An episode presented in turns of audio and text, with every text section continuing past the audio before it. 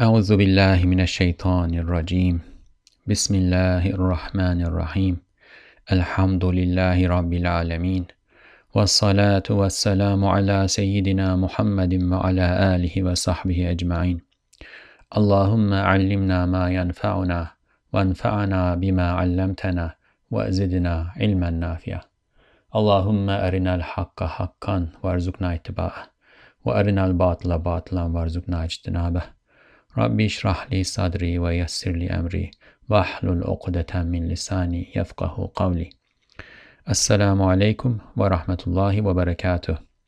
Welcome to the reflections on the Risale Nur by Bediüzzaman Said Nursi podcast. This is Mustafa Tuna. Inshallah, you can follow the episodes of this series wherever you listen to your podcasts or at the website www.reflections-rn.org. In this episode, inshallah, we will continue reading the 13th word. For those, uh, as, as those who follow this podcast may remember, the 13th word is about the comparison of the wisdom of the Quran, the guidance, the, the, the way that the Quran illuminates our lives, and the wisdom or the way that philosophies, worldviews that are not guided by revelation offer. It has two sections. In the first section, Ustad Nursi provides a um, treatise, a beautiful, well argued teaching about this matter. And then in the second section, he adds uh, his teachings from later on in life to the end of this treatise because those sections manifest that difference that he he uh, detailed in the first section of the of the treatise in practical matters. What is the application of this lesson? Right? What is the how should the manifestation of this comparison between the wisdom of the Quran and wisdom of other worldviews and philosophies that are not guided by the Quran, how should that unfold in our lives? We talked about uh, its manifestation with regard to the youth. Uh, we read uh, three pieces about uh, prison inmates, right? If, if you are a prison inmate, how what sh- should your attitude be? How should you organize your life in there uh, with other prison inmates if this is uh, being figured out under the guidance of the quran?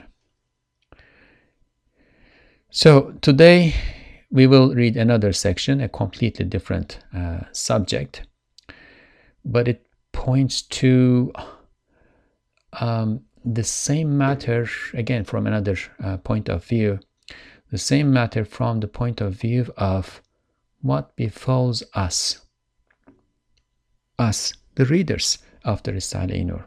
And one may ask, like, what is the connection?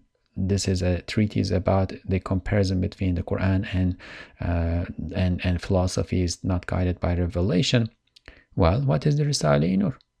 The Risale Nur is an exegesis, an interpretation of the Quran, a commentary on the Quran that is written with the most urgent issues of the times that we live in in mind and under consideration. So it is a servant of the Quran at this time. And if we are now engaging that servant of the Quran, if we are engaging that um, you can think of like official of the Quran at this time, what befalls us? Does this entail any uh, responsibility? Are there any um, things that we should try to do? Right. This is a letter that Ustad Nursi at some point wrote to some of his uh, students, and they were the direct addressees, of course, of what he wrote. He uh, he makes a specific specific uh, request there, but it behooves that we all read this as if it is written to ourselves, or listen to it as it written to ourselves and think about what we can do in our lives in order to uh, increase our benefit from this beautiful, beautiful, and most pertinent uh, commentary of the Quran in our daily lives. So let's read it. So the uh, the letter was sent with this note that it was a matter that was inspired to Ustad Nursi's heart on the night of power, Laylatul Qadr. So it's a blessed, blessed night. And of course, it's you know full of angels. Angels are descending, uh, you know, lines after lines of angels descending. And on that blessed night, as he must have been worshipping, uh, he thinks of this but as we probably mentioned earlier, Ustad Nursi doesn't say, This is what I thought. And people sometimes misunderstand this. Ustad Nursi says, This is what was sent to my heart. This is what came to my heart. And that is the reality of it. If one were to say, This is what I thought, that would be appropriating the thought. That would be ascribing agency to ourselves. Uh, whereas thoughts usually usually uh, come to us our that inner self of us our hearts um, if they are good thoughts from the angels. It may be inspired directly by god. It may be inspired by his angels. And sometimes there are bad thoughts that come to the heart too. Uh, they come either from satan the heart as a special instrument uh, that's that's open to to Satan, and the Satan communicates uh, through that with the heart, throws, casts its its whisperings, right? Or the nafs, the lower soul. So the agency belongs somewhere else, and Ustad Nursi is simply acknowledging that that um, reality. But sometimes people say, like, so what do you mean? Something is inspired to you. Like, are you special? No, it is inspired to all of us. Some of us acknowledge that it is inspired, it comes from elsewhere. Some of us don't. And acknowledgement is a better position because it corresponds to reality and it does not uh, make us thieves of thoughts right? We acknowledge that when there's a good thought that comes to us, it comes from uh, God or angels. So, بسمه سبحانه وإن من شيء إلا يسبح بحمده Assalamu alaikum wa rahmatullahi wa barakatuh abadan da'iman. In His name, glory be to Him. And there is nothing that does not glorify Him with praise. Peace and God's mercy and blessings be upon you continually to eternity. Evvelen, Leyle-i Kadir'de kalbe gelen pek uzun ve geniş bir hakikate pek kısaca işaret edeceğiz. Şöyle ki, First, we will very briefly point to a quite long and broad reality that was inspired to the heart on the night of power. So, now, it is a very broad, long reality, and Ustad Nursi really, really uh, summarizes it, gives us an abstract form, and therefore it is very dense and actually difficult to read. And uh, it was, I had quite a bit of difficulty translating this text because it is a few very long sentences uh, that are lists of several realities. So we will try to do our best in order to understand this. I would really advise that you uh, follow it from the text that is uh, provided on the website again www.reflections-rn.org you can go to uh, their podcasts then words then the 13th word and scroll down to the relevant section inshallah. I would really advise that you follow this uh, with the text. The sentences are long. I'm going to read it at once because it will probably make it very distracted, distractive to go back and forth. Uh, so bear with me as I read the Turkish and then we will move on to the English. Nev'i beşerin bu son harbi umumide eşeddi zulmü ve istibdadı ve merhametsiz tahribatı ile ve bir düşmanın yüzünden yüzer masumu perişan etmesiyle ve mağlupların dehşetli meyusiyetleriyle ve galiplerin dehşetli telaşlarıyla ve hakimiyetlerini muhafaza etmekten ve büyük tahribatlarını tamir edememelerinden gelen dehşetli vicdan azaplarıyla hem dünya hayatının bütün bütün fani ve muvakkat olması ve medeniyet fantaziyelerinin aldatıcı ve uyutucu olması umuma görünmesiyle ve fıtratı beşeriyedeki yüksek istidadatın ve mahiyet insaniyenin umumi bir surette dehşetli yaralanmasıyla ve ebedperest hissiyat-ı bakiye ve fıtri aşkı insaniyenin heyecan içinde uyanmasıyla ve gaflet ve dalaletin ve en sert sağır olan tabiatın Kur'an'ın elmas kılıncı altında parçalanmasıyla ve gaflet ve dalaletin en boğucu ve aldatıcı, en geniş perdesi olan siyasetin ruh zeminde pek çirkin ve pek gaddarane hakiki sureti görünmesiyle elbette ve elbette hiç şüphe yok ki şimalde ve garpta ve Amerika'da emareleri göründüğüne binaen nev-i beşer maşuku mecazisi olan hayat-ı dünyeviyeyi böyle çirkin ve geçici olduğunu görmesiyle fıtraten beşerin hakiki sevdiği ve aradığı hayat-ı bakiyeyi bütün kuvvetiyle arayacaktır. So this was one sentence. Um, we will read the sentence from beginning to end in English too, and then try to reflect upon it, try to think uh, how we can understand it better. As the humankind recognizes, as a result of its most severe oppressions and despotism, merciless destruction, and the bringing of hundreds of innocent ones to ruin because of an enemy in this last general war, which is World War II, of the dreadful despair of the defeated and the dreadful panicky rush of the victors, of, of referring to as a result of, of the dreadful compunction arising from maintaining their rule yet not being able to repair their great destructions, of it becoming apparent to most that the life of this world is temporal and temporary, and the fantasies of civilization are deceptive and sedative, of the high aptitude in the innate human nature and the quiddity of human becoming, and the quiddity of humanity becoming largely wounded in a dreadful way, of the emotions pertaining to everlastingness, baqa, which worship eternity, and the natural love of humanity becoming awakened in excitement, of heedlessness, misguidance, and the most rigid and deaf nature shattering under the diamond sword of the Quran, of the very ugly and brutal true face of politics, which is the most drowning, most deceptive, and the widest veil over heedlessness and misguidance on the face of the earth, that.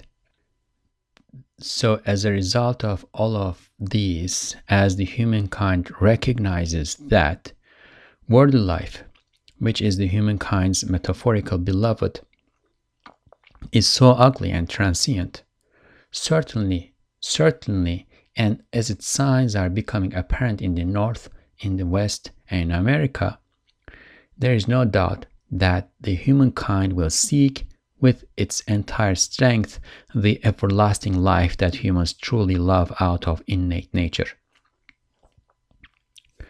So, something happened. As a result of that, humanity saw that worldly life, which is the humankind's metaphorical beloved, is so ugly and transient. People saw, recognized that worldly life is transient, temporal, and therefore, because of that ugly, but they were in love with it. They are in love with it. They recognize that this beloved of theirs is not worth the love that they give to it. And therefore, Ustad Nursi calls this metaphorical love. And therefore, upon this, following upon this rec- recognition, they start to search. This big crisis in life that made them recognize the reality of life led them leads them to search for the remedy to their problem. Their problem is that they love this world but they see that it is temporary and transient. Now they are looking for eternal life there's no doubt that the humankind will seek with its entire strength the everlasting life that humans truly love out of innate nature. They are they are created to love life that lasts. They are created that is hardwired into their existence that they love everlasting life. However, because they do not see it immediately, they turn that faculty that is created in them to what they see, which is the temporal and transient life. And therefore, that love that they have to the temporal and transient life of the world is not real, it is metaphorical, it is misplaced. If it is understood as metaphorical, that means that it is pointing to something else, then it can be useful. From the metaphor, you can reach, move to reality. But if you do not recognize that and think that this is be all and all, this is all of it, then it is dangerous. Now, what is it that made them recognize this situation, the ugliness of worldly life and the reality of worldly life, and that led them led them to search for real, uh, the the real object of that faculty of love that is hardwired hardwired into their existence. It is well it is world war ii Ustad Nursi refers to it as this last general uh, global war. As a result of its most severe oppressions and despotism what is what is it's referring to? The the humankind's the humankind when left alone, when left without the guidance of revelation, without the guidance of the one who knows their nature, their quiddity, what makes them work well and what makes them not work well, right? Without guidance from the maker and owner of this product, if you will, right? They are led to oppressions and despotism. They are led to merciless destruction. It is in there, it is in the human nature. And thank God that He sent us revelation and inspiration, and He sends us these angelic thoughts. He inspires us Himself and He keeps us away from the destruction, oppression, and despotism of our uh, compulsive lower lower souls and the societal ramifications of those compulsions right? But from time to time we are overcome and it it shows itself as individuals and as societies. And war is one of those situations in which the destructive despotic oppressive nature of humankind comes to fore and it becomes visible, recognizable. As a result of its most severe oppressions and despotism, merciless destruction, and the bringing of hundreds of innocent ones to ruin, because of an enemy in this last general war. Right? There is an enmity going on. And 200 years after, when we talk about wars that happened, let's say, in the 19th century or 18th century, what do they mean to us? Not much. Not much. In some cases, it means nothing, just stories. But for the people they that were fighting at the time, it meant, you know, life and death matters, matters of life and death. Why? That was deceptive because they are, they became enemies to one another. They were filled with this satanic, uh, satanic emotion of vengeance because of an enemy. They destroyed, bring, brought to ruins hundreds of thousands of hundreds of thousands of innocent ones to ruin. Right? the ugliness of the destruction and oppression that results from the shortcomings of the compulsive soul become most visible in war. In war, humanity shows its merciless face. Now, is this relevant to uh, people who lived in mid 20th century only? I mean, if you if the answer is yes, I would advise that you think again and look around and try to figure out what's going on around the world. Around the world and especially among Muslims, what's going on in Yemen? Hundreds of thousands of children, innocent children, starving. What has been going on in Syria for years now? Millions and millions of innocent children, elder people, women, displaced, bombarded, killed, mutilated, tortured, starved.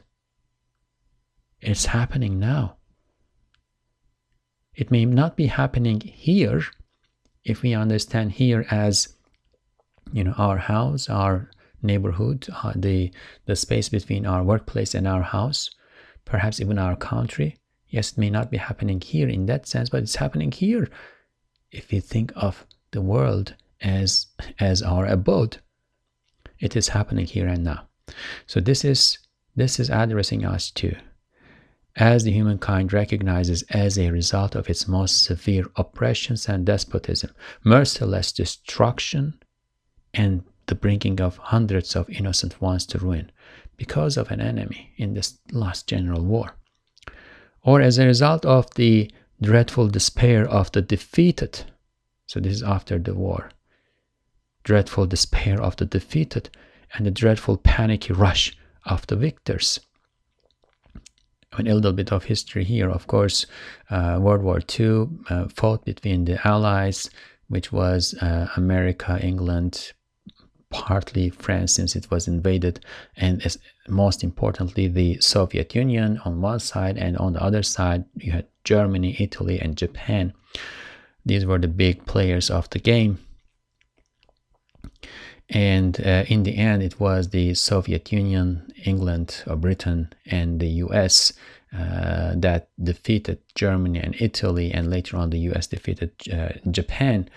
Uh, and what happened after after this uh, victory is that the Soviets and or Soviets on one hand, on one side, and uh, Britain, America, and you know some French forces on the other side were fighting together against the uh, Italians and especially Germans.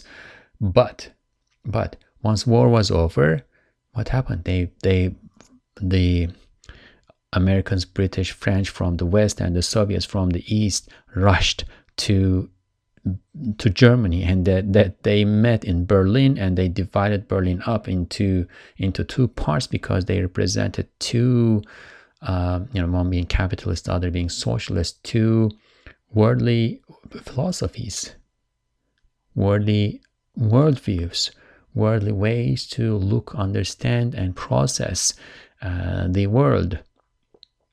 And they recognized that they were not seeing eye to eye any longer and now they are rushing to get whatever they could out of the ruins of what they what they defeated, which was you know Germany and Italy, but especially uh, Germany, right? The the defeated are in despair and they're dreadful, they're fearful, they they don't know what's what is to happen. Uh, although you know in, in in the case of Germany, especially and Italy and also Japan, uh, the recovery was quite successful, but at that time they did not know. And the victors are rushing in this panic state to get out whatever they can. Um, and, you know, they are not thinking about what is best for these people. They are thinking about what is the, what is best for my interest. After I, I have fought for so many years and made so many sacrifices, etc., etc over 50 million people died in the in World War II. Uh, close to or perhaps slightly more than half of that were from the Soviet Union. And the great majority of the, the dead from both sides, on both sides, were mm, civilians children, women, elderly, um, civilian men, right? So this is becoming visible now. What did we do? What, what was it for that we killed so many people, right? Of um, of the dreadful compunction arising from maintaining their rule, the victors, right? They maintain their rule, but there is enormous destruction, yet not being able to repair their great destructions. Again, the the uh, recovery was actually quite successful in Germany, to some extent, Italy, and Japan, uh, but not so much in the Soviet Union. Uh, and the recovery took a lot of another war uh, a lot of sweat and labor, uh, lost hopes, uh, sacrifices on all sides, right? And they it wasn't apparent that it would it would turn out to uh, be a relatively successful recovery in in places where it was a successful re- recovery. So at the time Nursi wrote this, right? They were they were shocked. They had been fighting with adrenaline pumped into their bloods and therefore not recognizing the destruction that they were uh, wreaking. But now, after the war, they look around and start to recognize that yes, they preserved, uh, they maintained their rule, but they're, they're not able to repair their great destructions.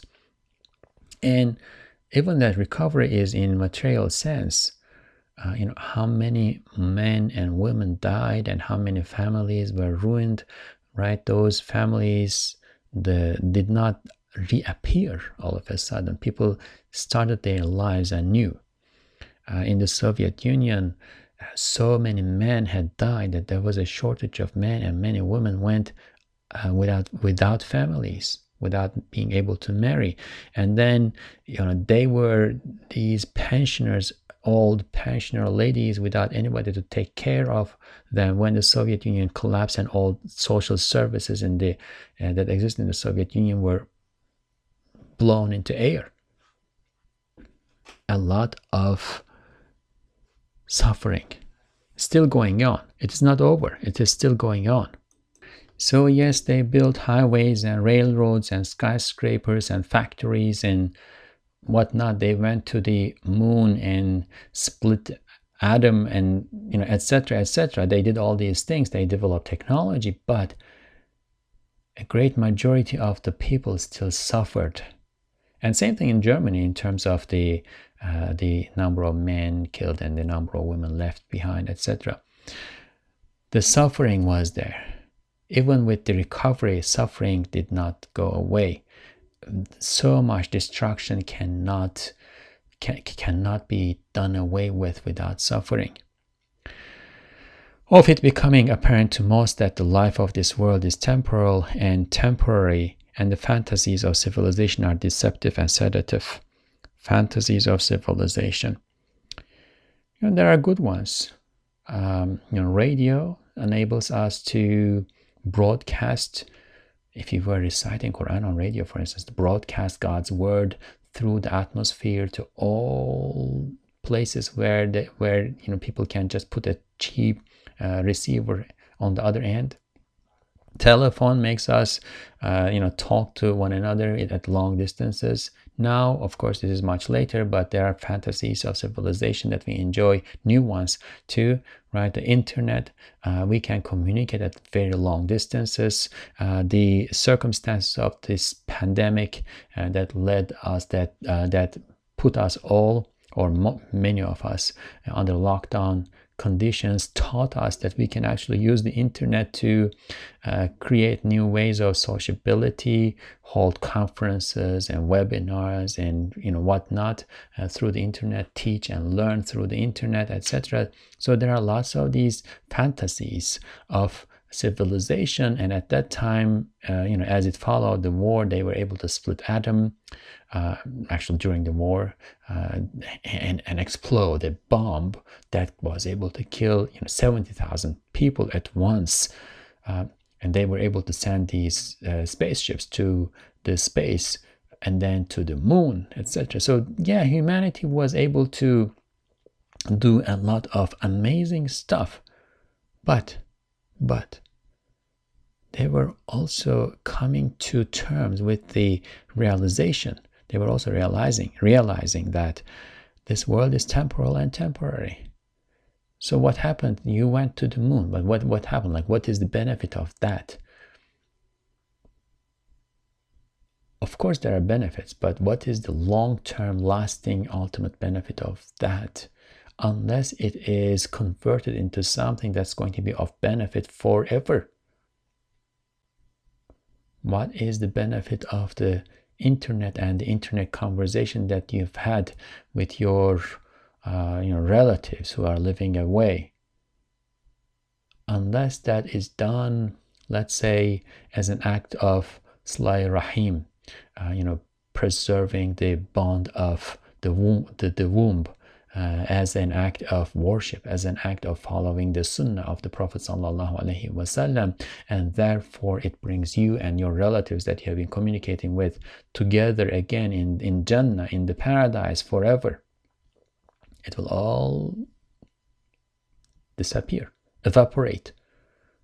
What is the good of that which evaporates? What is what is what is the good of the inscription that you write on water?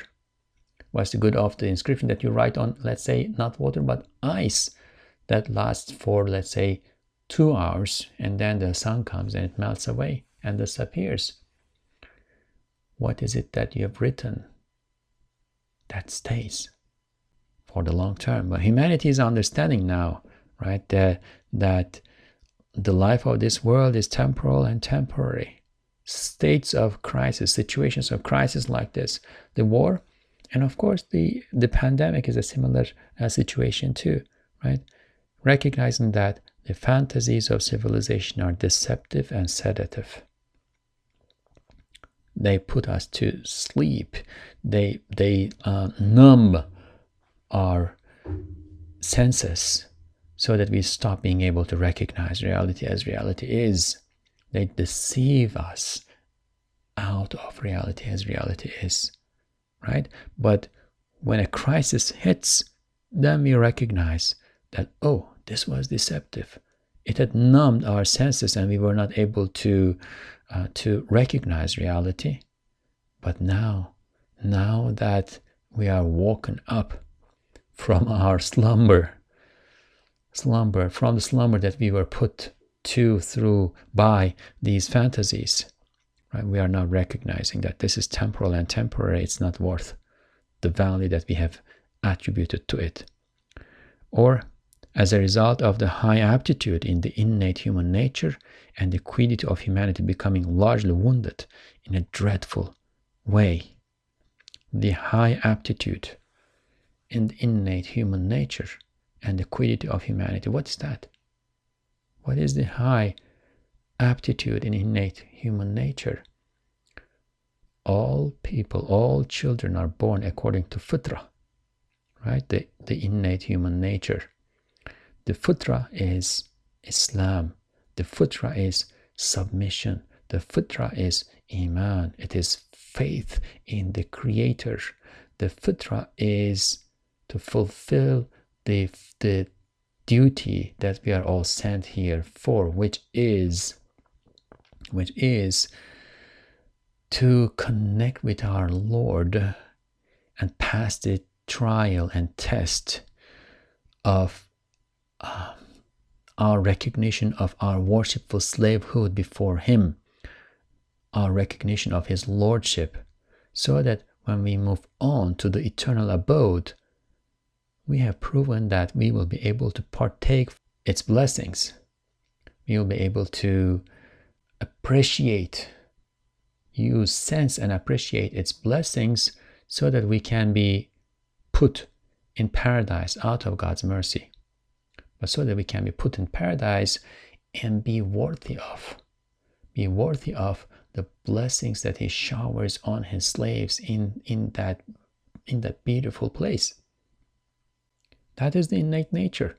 That is the quiddity of humanity. That is the aptitude in the innate human nature, right? But do we all fulfill that aptitude? Do we all actualize that aptitude? No, we don't. We we lose touch contact with that aptitude. And the war shows ah, the crisis, the sufferings, and the shocking outcome and realization of the end of the war shows how much we are wounded, how much we have fallen away from that innate aptitude and the, the actual duty that we are sent to this world with, how much we have wasted our capacities and faculties and capabilities, how much we have wasted our aptitude, how much we have undermined our own interests and the and the instruments that we have been blessed with, bestowed with, in order to fulfill our duties. We come to that realization. This is not working. This needs to be healed. This needs to be healed we, we start to recognize that in state situations of crisis like this. And also, as a result of the emotions that worship eternity and pertain to everlastingness, and the natural love of humanity becoming awakened in excitement. So, humankind have emotions. It is again hardwired, it is built into their innate nature that uh, worship, or perhaps a better translation would be revere, right? It's, it loves eternity. It aspires for, wants, desires eternity so much that that reaches almost the level of a degree of reveration. Emotions that revere eternity and pertain to everlastingness. Now, those emotions of those um, intense emotions of love and desire, they're meant to belong to everlastingness. They're meant to pertain to everlastingness and the natural love of humanity, right? What's the natural love of humanity? That's the love of the one who is eternal at the end of this this this letter, Ustad Nursi will end it by saying Al Baqi and Al Baqi, or the eternal one, or or or the uh, or the everlasting one. You are the everlasting one, right? The love that is given to humanity is to love God. The desire, right, that is for for life is for eternal, everlasting life. And that is, Ustad Nursi is saying, becoming awakened in excitement because of all this suffering and understanding the temporariness and, and temporality and worthlessness of this temporal world. People losing their loved ones, for instance, in the war. Before the war, before the pandemic, people were going about their lives and living happily together for an ordinary, normal, uh, you know, let's say family right? Everybody has some people that they love, unless they are uh, mentally problematic, right? They were going about their lives among people that they loved and felt comfortable with, etc. But all of a sudden, the war came or the pandemic came, and it killed some of them, and it awakened their eyes to the fact that this world is temporal and temporary, and now they desire to be with them again. Now they desire to overcome the temporality of this world and be with them again. Last right that the their eyes are open to the reality of death and they start to look forward to uh, not with with desire but with dread. They start to look forward to their own deaths and now they want life after death. Before they did not but now they do want life after death more of it. They want everlastingness. Again, that is a desire that is put in us. It's normal. It's normal. And what matters is for us to use it in the right place. If we start looking for everlastingness in this world in weird ways, you know, some people say, for instance, uh, if I leave a beautiful work of art be- behind, it's going to live forever. Of course, that's not forever either.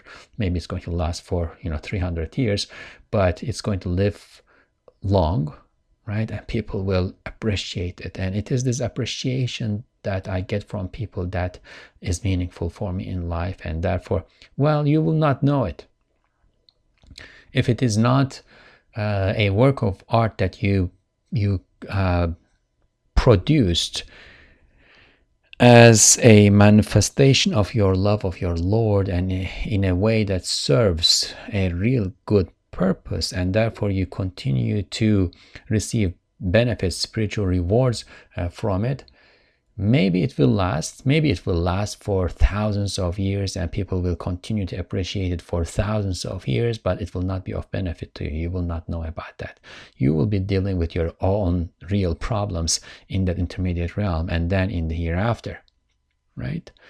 So what that desire is for real everlastingness for real existence in the long uh, long term or in, into eternity right? So, of the emotions that worship eternity or revere eternity and pertain to everlastingness and the natural love of humanity becoming awakened in excitement.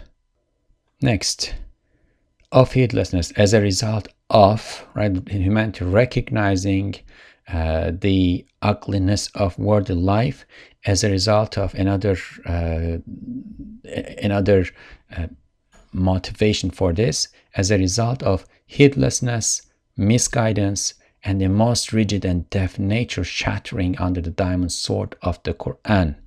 What's that?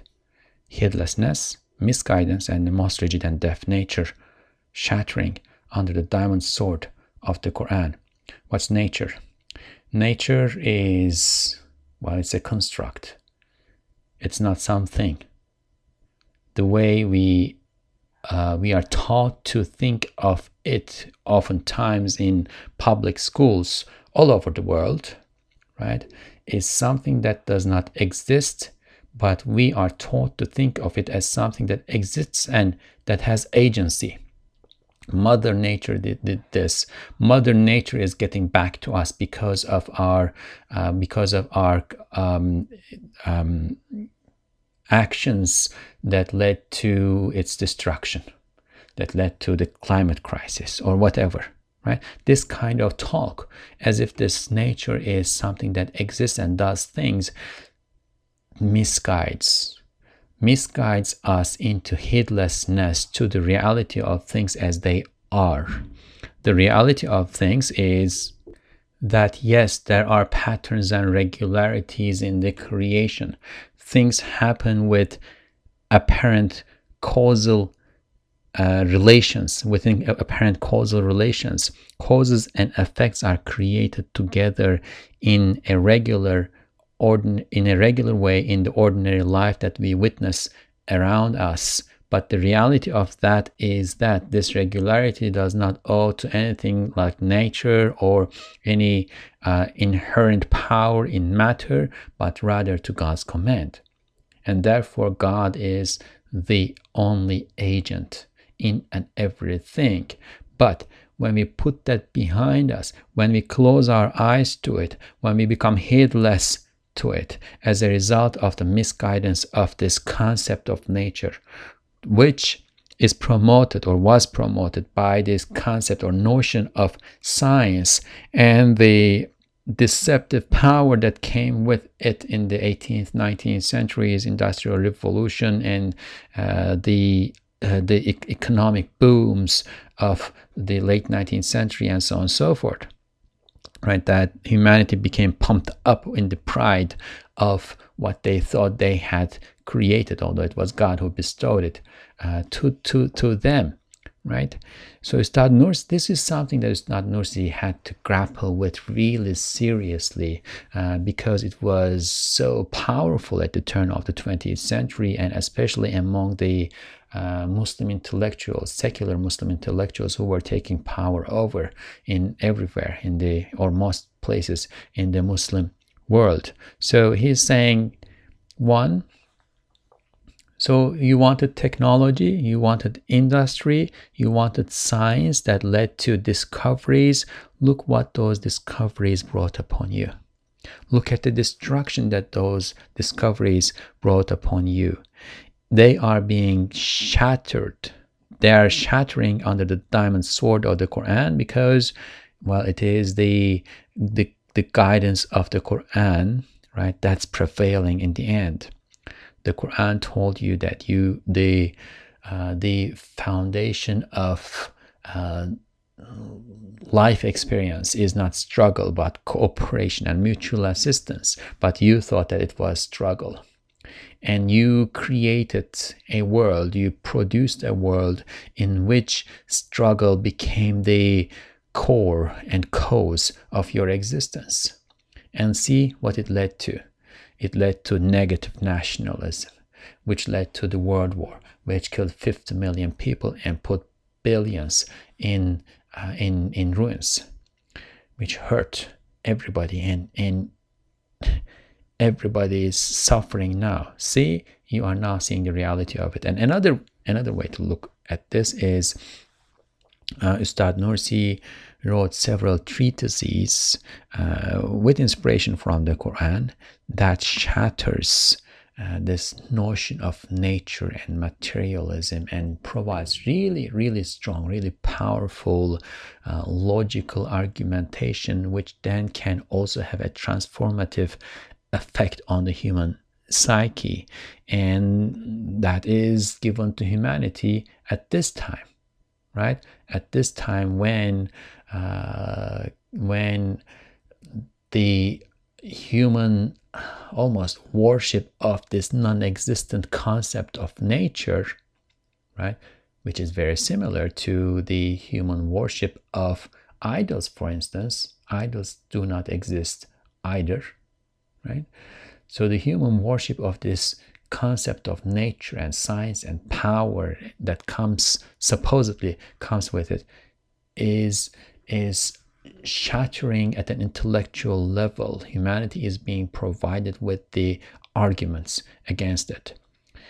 Uh, perhaps it was not only Ustad Nursi that was provided, uh, who was provided with these arguments. It was an inspiration that was given to humanity uh, all, to, to, all together at this time. And Ustad Nursi uh, represents the, I believe, the the apogee, the the pinnacle of of this uh, message that the Quran's of, Quran offers to us at this time, right? So that that uh, philosophical um, misguidance, right? That's that philosophical uh, stimulation that led humans astray.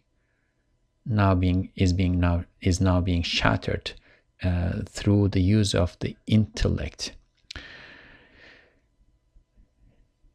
And another uh, stimulus for recognizing the ugly face of the world. As a result of the very ugly and brutal true face of politics, which is the most drowning, most deceptive, and the widest veil, causing heedlessness and misguidance on the face of the earth, becoming visible that now this is the last one uh, among these these causes of recognizing the ugly face of the the world that Ustad Nursi mentions in this sentence. This is the last one. It's about politics, and he says he puts the the largest, the biggest blame on politics, and says it is politics that is drowning us, that's deceiving us, and that's preventing us from seeing reality as reality is, that is pulling a veil before our eyes and putting us into heedlessness and misguidance. How?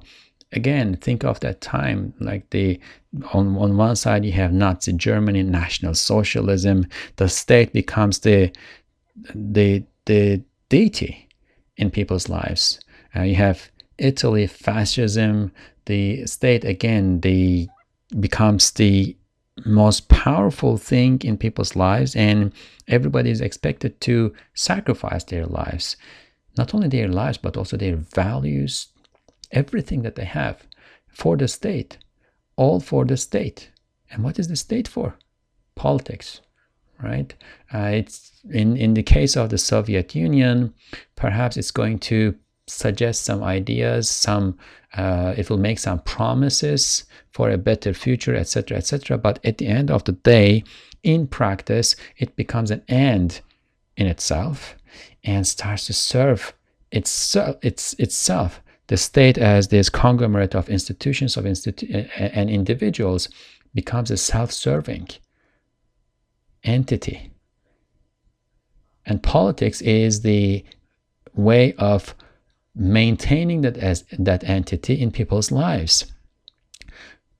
Convincing people that the sacrifices that they are making are worth making although at the end of the day what is it? What is it? What is what are you making the sacrifice for? Something that you call the state but the state if you dig it up well enough is again a, a conglomerate of institutions and individuals who are fighting with each other in order to control the mechanisms of that entity. And for that purpose, they are willing to eschew all morality, eschew all uh, friendships, indebtedness, eschew all sentiments and values, eschew the rights of perhaps thousands and thousands of people for some future promised uh, promised for some uh, promise in the future which may come or may not come.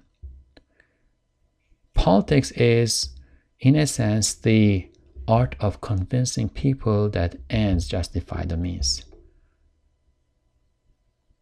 Politics is the art of putting before people an end that may or may not come, promising something, and telling them to do things that they, they would otherwise not do in order to work toward that end. And in the process, the whole process gains a life of its own, and some individuals start to benefit from it. Now, of course, this is not all politics, but this is politics when politics is conducted in a worldly sense, in a sense, uh, in the sense that uh, people who engage in it think of themselves as these rational animals, rational humans of economic economy, and or the, the economics, the science of economy. Uh, they think that what matters is the maximization of interest they pursue what came to be known as a social Darwinist uh, idea or ideology. And sometimes perhaps they do not do this at the individual level, but they do it at the state level. So it is a problem when morality is lifted from among people as they're interacting as individuals but in the same vein, it is a problem when morality is lifted from societies as societies are interacting with each other as societies, right? These are all problems that politics has caused, and it was most visible at, during World War II eh, as millions, millions and millions of people were fighting with each, each other in the name of these abstract constructs that at the end of the day served small minorities in each of those states. And we should not think that we are absolved uh, from this if we live in uh, what used to be known as like first world countries, uh, liberal, democratic, capitalist, whatever uh, places. The main philosophy that defines this may still be there, right? As long as we think that ends justify the means, we are in the traps of bad politics. We need to be able to uh, institute morality, values, mercy, compassion, and so on and so forth as we conduct policy. Policy and politics are different. Here, Ustad Nursi is talking about politics, right? So, as a result of all of these, right, as a result of all of these, as humanity recognizes that worldly life, which is humankind's metaphorical beloved, is so ugly and transient. Certainly, certainly, and as its signs are becoming apparent in the North, in the West, and in America, there's no doubt that the humankind will seek with its entire strength the everlasting life that humans truly love out of innate nature. So Ustad Nursi says this right after World War II. The circumstances are ripe and people will be seeking seeking value. And he says that if we get to the core of this and understand human nature, we can see that people will be seeking everlastingness. That is going to be the number one thing that they will be seeking, and and that that everlastingness will take them to the Creator, and the most truthful uh, representation, most truthful account of the Creator, most truthful teaching about the Creator is the Quran. It will take them to the Quran. And he's saying, we see people seeking. And when he says in the North, in the West, he is referring to particular um, events, particular uh, incidents that happened at the time, uh, and and he was excited.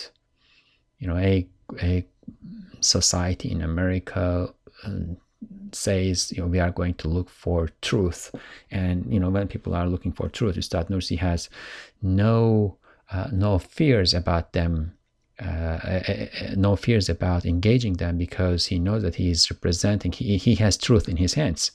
He knows that right? Uh, so he's not happy that so much suffering has taken place so much destruction has taken place so much oppression has taken place. But he's a believer.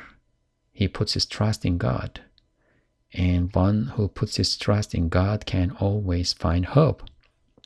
And he is finding a big hope in all of that that's happening or that has happened and that has left behind a ruin uh, during World War II. And the hope is that now that people are looking for truth,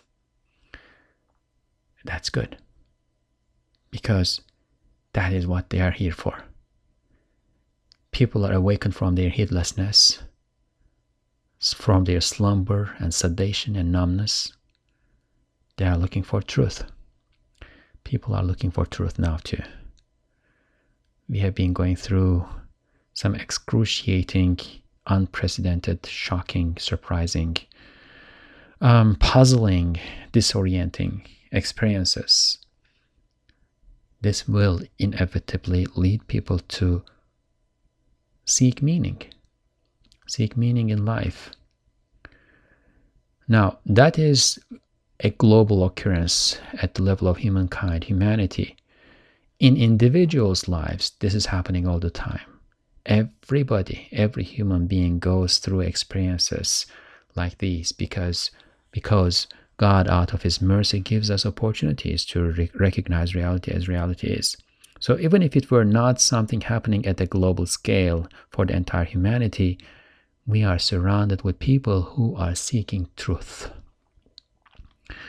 A beautiful uh, representation of this was at some point um, I had I had uh, received this message from a uh, sheikh in in America who lives in America who was a convert to Islam, and it was a picture of a concert, probably a metal or like heavy rock uh, concert where people are dressed up in really weird ways and contorting their bodies in the in the uh, you know in the in the moment of the melody the, the music and the noise and dressed up in these uh, bizarre ways and made their hair in these bizarre ways etc so this dark um, contorted and bizarre image of a few individuals on the stage at a you know, heavy rock uh, concert, and under it it said, uh, mentioning his own name before his conversion, so and so is looking for God.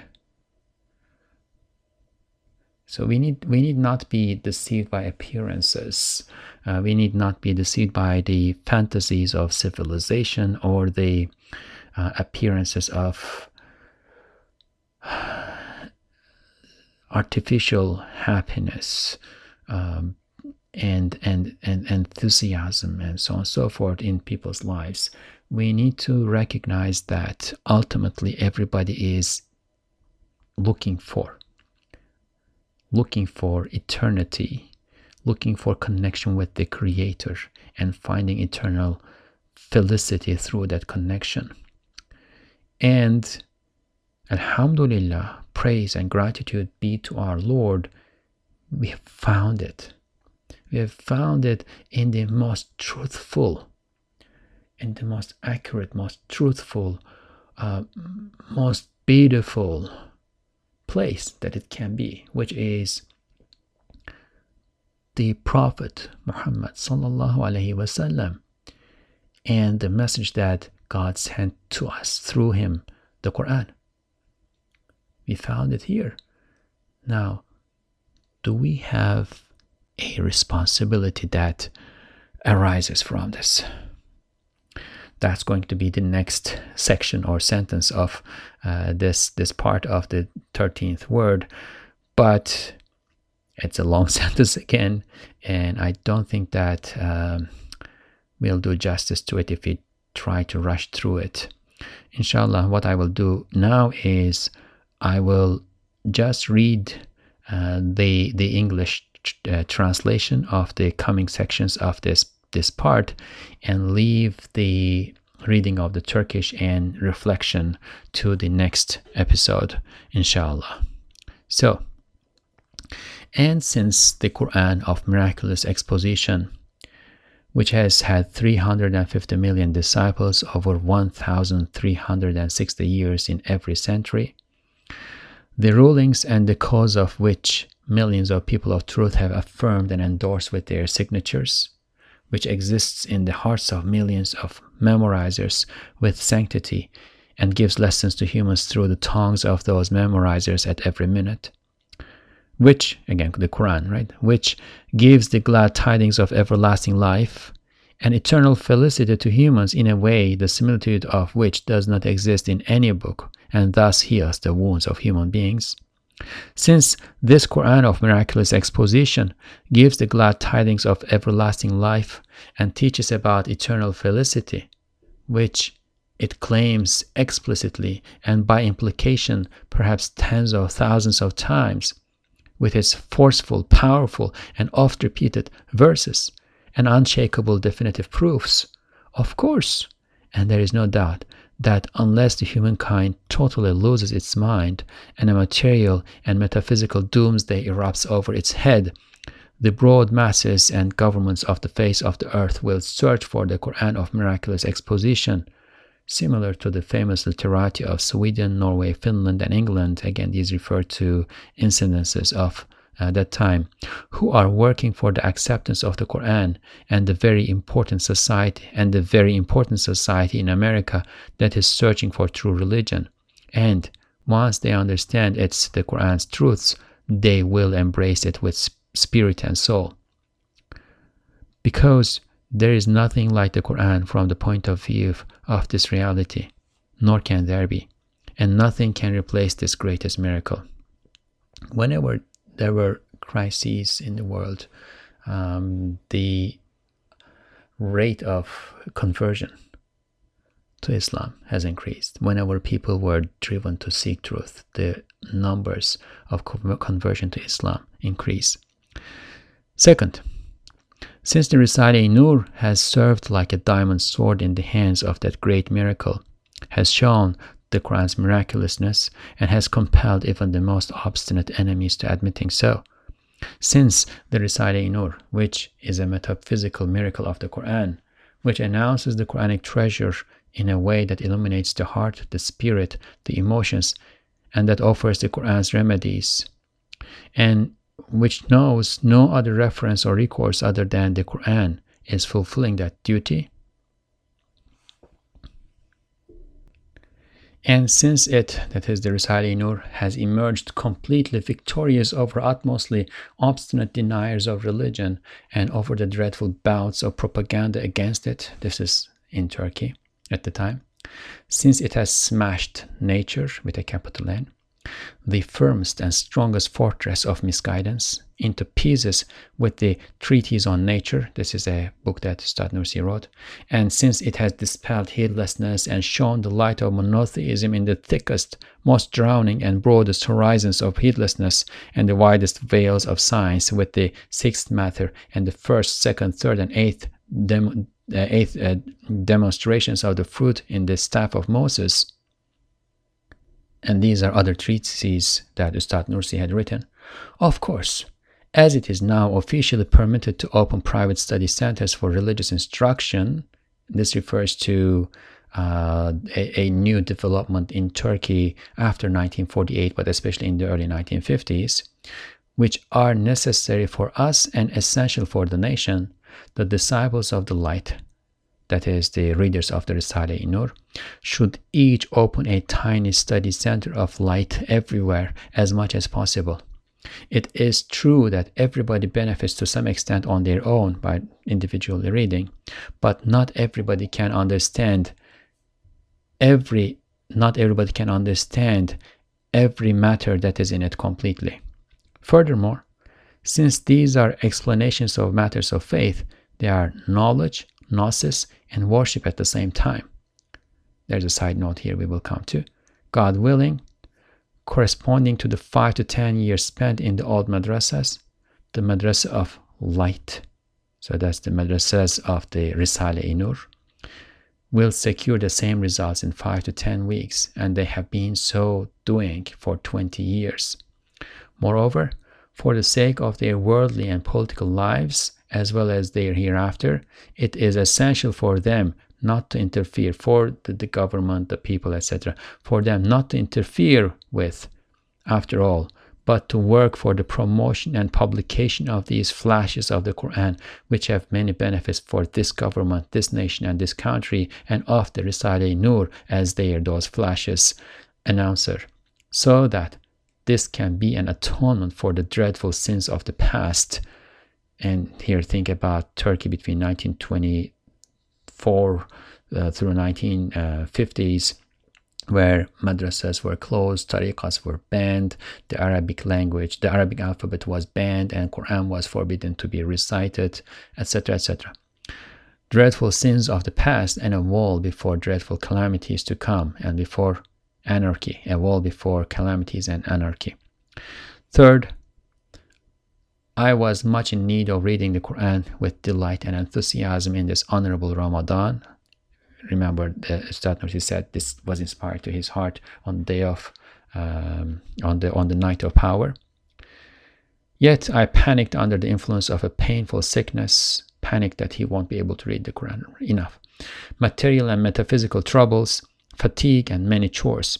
Then, all at once, I started to read the miraculous parts of the Quran written miraculously in Husrev's. Husrev is one of Ustad Nursi's uh, students who had very good writing and he would uh, scribe many of the risales before it started to be printed. Written miraculously in Husrev's agreeable pen and the bright Hizbul Akbar Qurani that is full of divine favors. This is a uh, book of selections from the Quran prepared, that Ustad Nursi prepared, that is full of divine favors and that earned much spiritual spiritual rewards for Hafiz Ali and Tahiri, one after the other. This gave me such a delight and enthusiasm. So he start, starts to read these two things. This gave me such a delight and enthusiasm that all my tiredness disappeared as I was listening to the Quran's lesson from them in a most bright way, without interference of any obsessive thoughts, I desired with my entire spirit, this happening on the night of power, intended and made a determination to have our miraculous Quran printed in the same way that we have had the Hizbul Akbar Qurani printed, and we will do so, God willing, miraculous Quran, miraculous Quran refers to a um, a Quran that uh, Ustad Nursi marks the, the various uh, congruences in the text. For instance, on the same page, you have the the Lafz Jalal, the word Allah, uh, occurring 10, I made up this number, seven times, and they all line up. Things like this. Uh, he had marked this on his uh, Quran. Uh, which is which was the Quran of Hafiz Uthman. It was the the scribe was Hafiz Uthman, which is one of the most common uh, scripts that is still used in uh, Turkey and much many parts of Asia, East Asia, etc. Um, so it is it was the one of the most standard prints and he takes it and he starts to read it and as he's reading he starts to recognize that all these alignments and congruences and he marks them and then he gives them to uh, Husrev Altınbaşak, his student who had really good writing and Husrev Altınbaşak starts to uh, write it and uh, color coding it where the, the places that Ustad Nursi has marked are coded uh, coded in color. So it's a beautiful uh, print of the Quran that shows the, the miraculousness of the Quran even to children who don't know how to read because even if you don't know how to read you can see that these things are lining up etc so anyway inshallah this last section that we uh, sped through in English translation only, we will work on that. We will reflect upon it in the next episode, uh, inshallah. But but uh, everybody can start thinking about it already.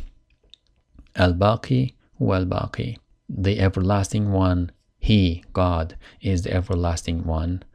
Your brother Said Nursi, and here your brother Mustafa Tuna is reading this and trying to convey it. May God forgive his shortcomings and may God put the meanings that Ustad Nursi had meant in your hearts despite my shortcomings. سبحانك لا علم لنا إلا ما علمتنا إنك أنت العليم الحكيم وآخر الدعواهم الحمد لله رب العالمين الفاتحة